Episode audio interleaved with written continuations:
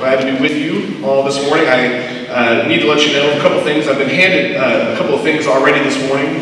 Uh, the first is from uh, none other than Mr. Dennis Domstead. And uh, he simply wanted me to say that they won the game. Because I know some of you are wondering uh, about the football game there.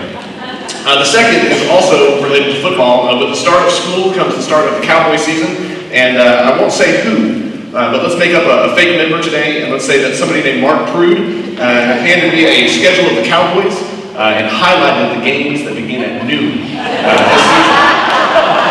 I don't know what he was trying to tell me there, but uh, uh, anyways, I'll try and be a good neighbor to you and let you let you out. Plenty of time to, to watch the Cowboys whenever they come around. We have been in a series uh, starting last week that John Mark kicked off for us called Where the Wild Things Are.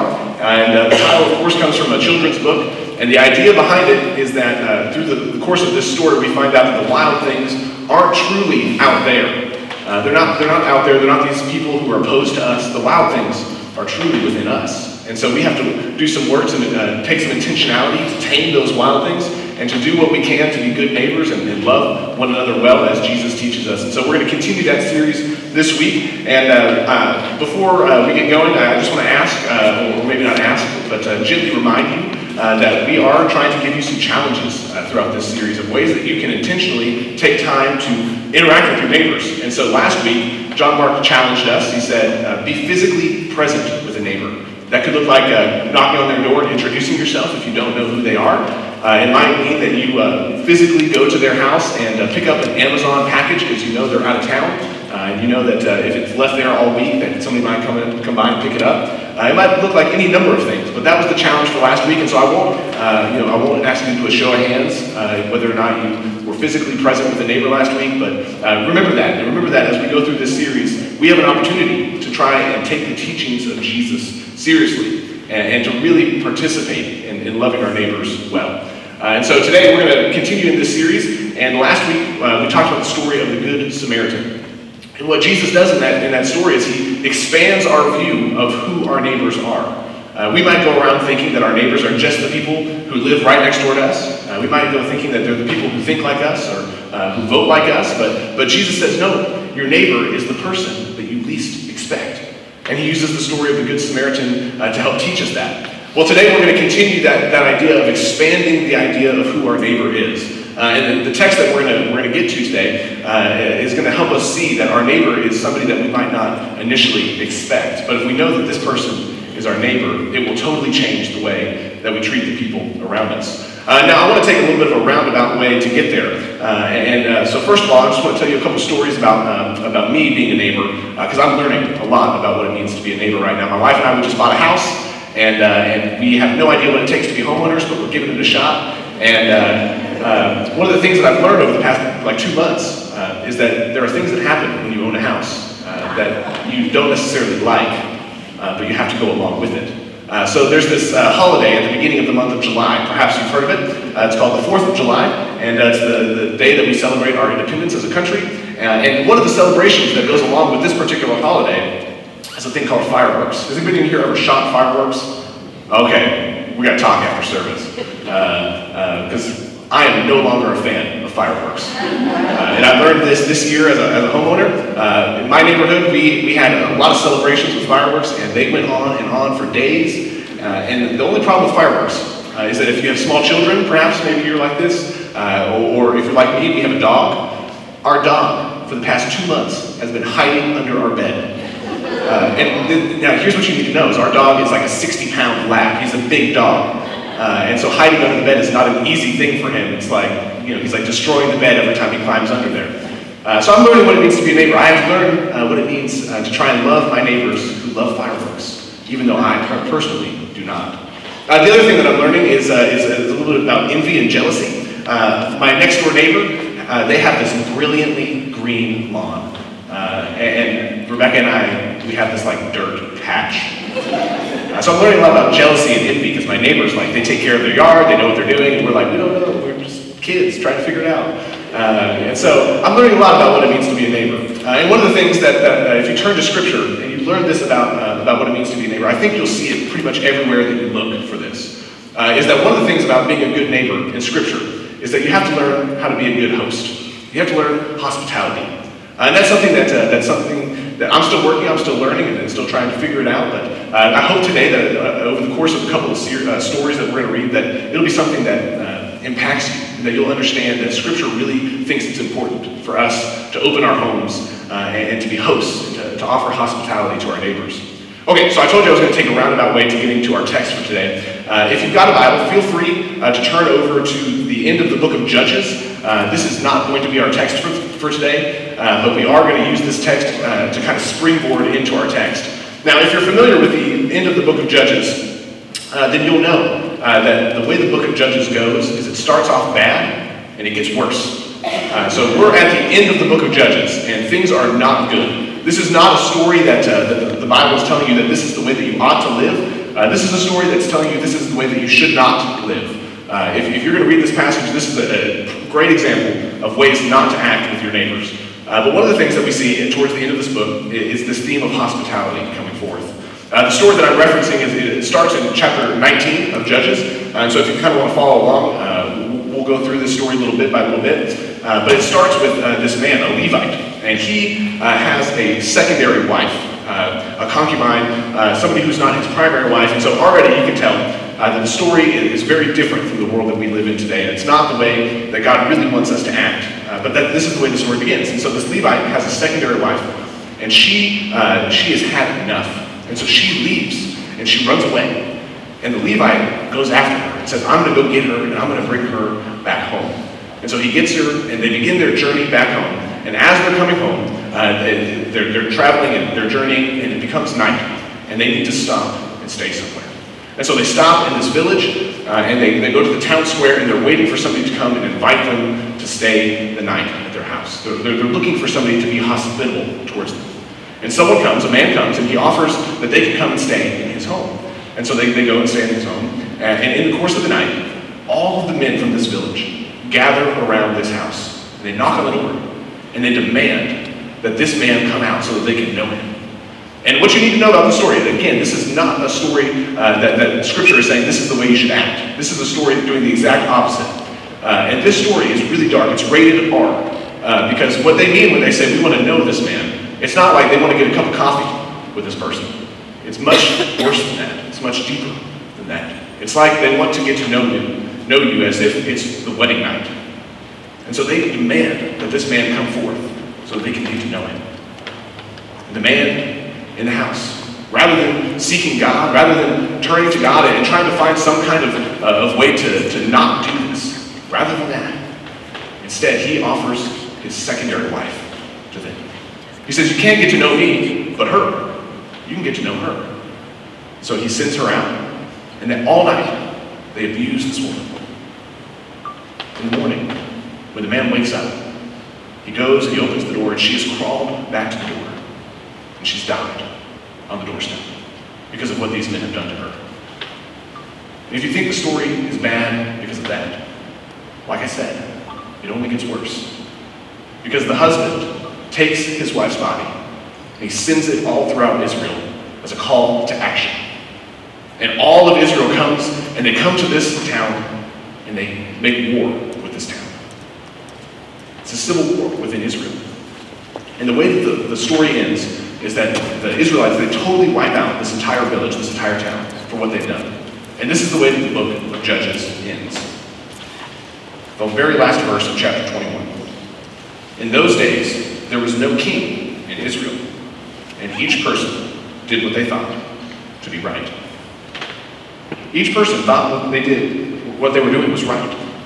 The men of this village, they thought what they were doing was right. The, the people of Israel who come and they totally annihilate this village and wipe them all out and make war against them, they think that what they're doing is right. And the, the author of Judges wants to make this point that because there's no king, because there's nobody telling them the way that they ought to live and the way that they ought to act, of course, it descends into chaos and violence and, and, the way that the story runs is it, it's right before the book of Ruth and the book of uh, 1st and 2nd Samuel. And what we're supposed to understand is that a true king is coming. That David, the one uh, who will sit on the throne, that he is coming. He's on his way, but he's not there yet. There's no king in Israel. The only problem with that is the story of God. Because this is supposed to be God's chosen people, isn't it? It's supposed to be the people that God has commissioned and charged and told them that you ought to live a certain way. And it's not the way that they're out at the, not the way they're acting at the end of Judges. They're supposed to live a different kind of life, a life where they are uh, in tune with God, where they're following the commandments of God. And instead, they're doing anything and everything that they think is right. See, Israel has a king. It's God. But they've ignored that king. And instead, they're doing whatever comes into their mind, whatever they think happens to be right at the time. So the way the story goes, of course, is that uh, Israel ends up having a king. Uh, first, we have Saul. Uh, and after Saul, we have David in the, line of David. Uh, but of course, after Solomon, uh, the, the, story uh, takes a, a turn that we don't expect. Because instead of David's uh, kingdom being set up with his descendants for generation after generation, all of a sudden the kingdom of Israel splits into two different kingdoms. And so not only does Israel have a king, it actually has two kings. And the people are split into these divided tribes, divided groups. And so now Israel goes through this cycle of kings uh, good kings, bad kings, kings who do what they think is right, kings who might uh, ask God what they, what, what they should do and, and follow God's instructions. And by and large, the majority of these kings, for both kingdoms, are kings who don't follow God. They're kings who instead do whatever they think is right, whatever they can do to make sure that they are set up with power and make sure that their, their dynasty, that their kingdom, that their future, uh, the future generations will, will be coming from them, that the kingdom will follow in their line. And the majority of these kings, they don't listen to God, and they don't follow God, and they don't seek God. And the story of Scripture after all these kings, leads the people of Israel into exile. To, where the, to the point where there's no king in Israel, but instead there's a foreign king that somebody else has come in and now they are ruling over the Israelites, the Assyrians, the Babylonians, the Persians, eventually the Romans. And the way the scripture reads is that there's no king in Israel. And people are doing whatever they think is right in their own eyes. And then, of course, we get to the person of Jesus. And the person of Jesus, all of a sudden, for those who have eyes to see it and ears to hear it, we begin to understand that God has a different purpose in mind. That what God is doing is greater than simply setting up a kingdom.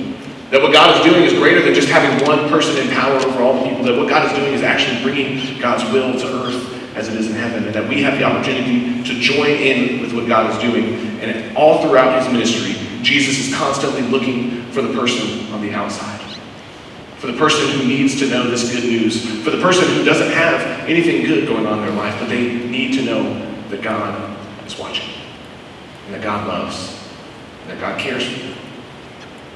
And so Jesus says these words when we finally get to our text in Matthew chapter 25. If you've got a Bible, feel free to turn over with me, and we're going to read this passage together.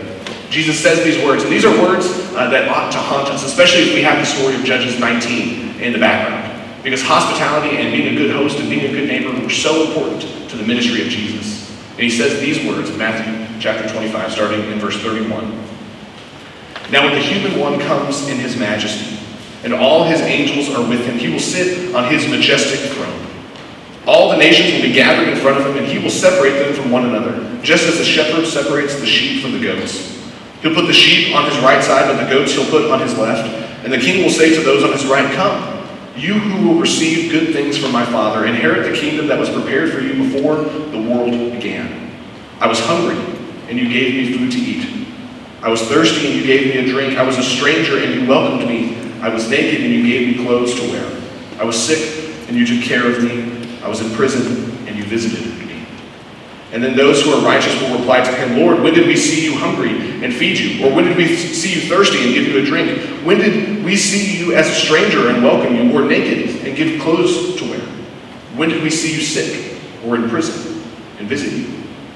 And then the king will reply to them, I assure you that when you have done it for one of the least of these brothers and sisters of mine, you have done it. And then he will say to those on his left, Get away from me, you who will receive terrible things. Go into the unending fire that has been prepared for the devil and his angels. For I was hungry, and you did not give me food to eat. I was thirsty, and you did not give me anything to drink. I was a stranger, and you did not welcome me. I was naked, and you did not give me clothes to wear. I was sick and in prison, and you did not visit me. And they will reply, Lord, when did we see you hungry, or thirsty, or a stranger, or naked, or sick, or in prison? And didn't do anything to help you. And he will answer, I assure you that when you haven't done it for one of the least of these, you have not done it for me. And they will go away into the eternal punishment, but the righteous ones will go into eternal life. This is a passage that if we read this with Judges 19 in the background, ought to haunt us. It ought to make us stop and think about what we're doing. Right off the bat, the, the way the story reads, the king, Jesus, the true king, the one who is really over all of Israel, the one who is really over all of us, he separates the people. But he doesn't separate them based on their nationality or what language they speak or what country they come from or live in. Instead, he separates them based on whether or not they have done the will that he's told them. Do you listen? Do you obey? He separates them out. And those who have given food and drink, who have given clothing, who have visited, those who are sick or in prison, those who have welcomed the stranger, Jesus says, when you have done that, it's as if you're doing it for me. And if you haven't done that, you haven't done it for me either. And so in the story of the Good Samaritan, Jesus expands our view of who our neighbors are. And Jesus says, Your neighbor is probably the person that you least suspect. The person that you least want it to be, that's the person that you need to treat like a neighbor. And here in Matthew 25, Jesus lets us in on another secret. That if we do the will of Jesus, if we welcome the stranger, if we give food and drink and clothing to those who are in need, it's as if we're doing it for Jesus, the King. So our view is expanded not just from our neighbor being the person who lives next door to us, not just from the person who might think like us or, or look like us, but instead, our neighbor, turns out, is Jesus. I think that if we have that understanding, when we go to look at our neighbor, when we begin to see the people around us, with fresh eyes, we might just come to understand that the image of God dwells within them, that they are a precious creation of God, and that God has asked us to go and to be good neighbors to all. And so, Jesus, when he says these words, gives us a challenge, gives us a commandment. How we treat the people around us, that's as if we're treating Jesus the same way. So the question that we get to ask ourselves this morning is how are we treating the people around us? Are we treating them well? Are we treating them like good neighbors? Are we being intentional? Are we taking the time to try and treat Jesus the way that we ourselves would want to be treated?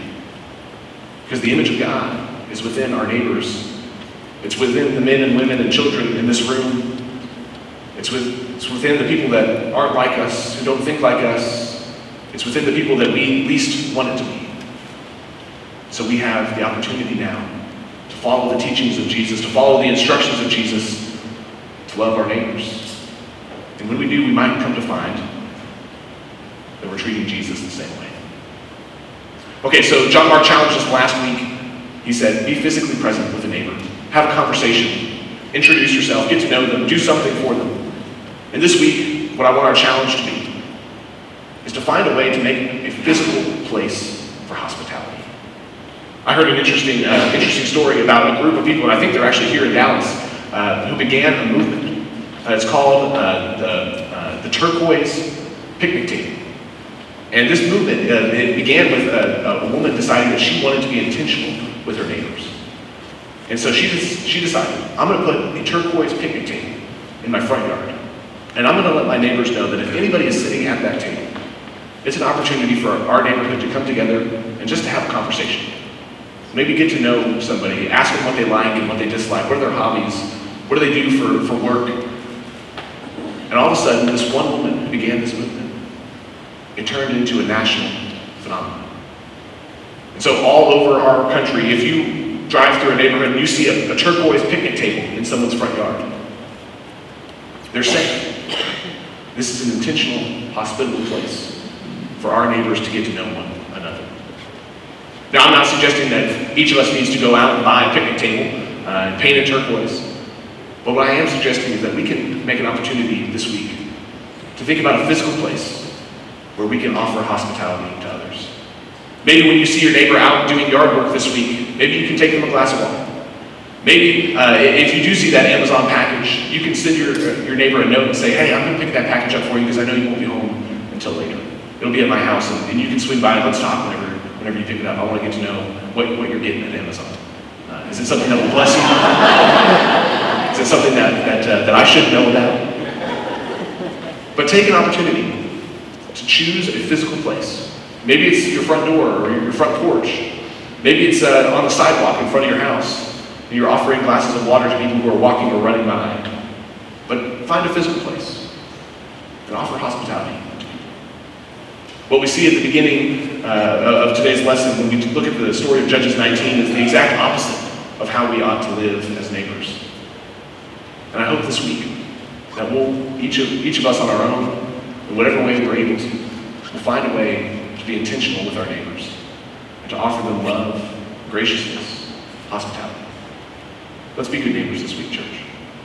Here in a moment, we're going to stand and sing. And as we do, our elders, uh, our shepherds are going to gather around the room. If you'd like prayers this morning, we invite you to come and spend some time with them in prayer. Uh, I'll be down front if you'd like to come and visit with me about joining uh, this journey of faith uh, through baptism. And I invite you to come and talk with me. But uh, as we worship today, let's consider the ways that we can be good neighbors this week. Would you stand?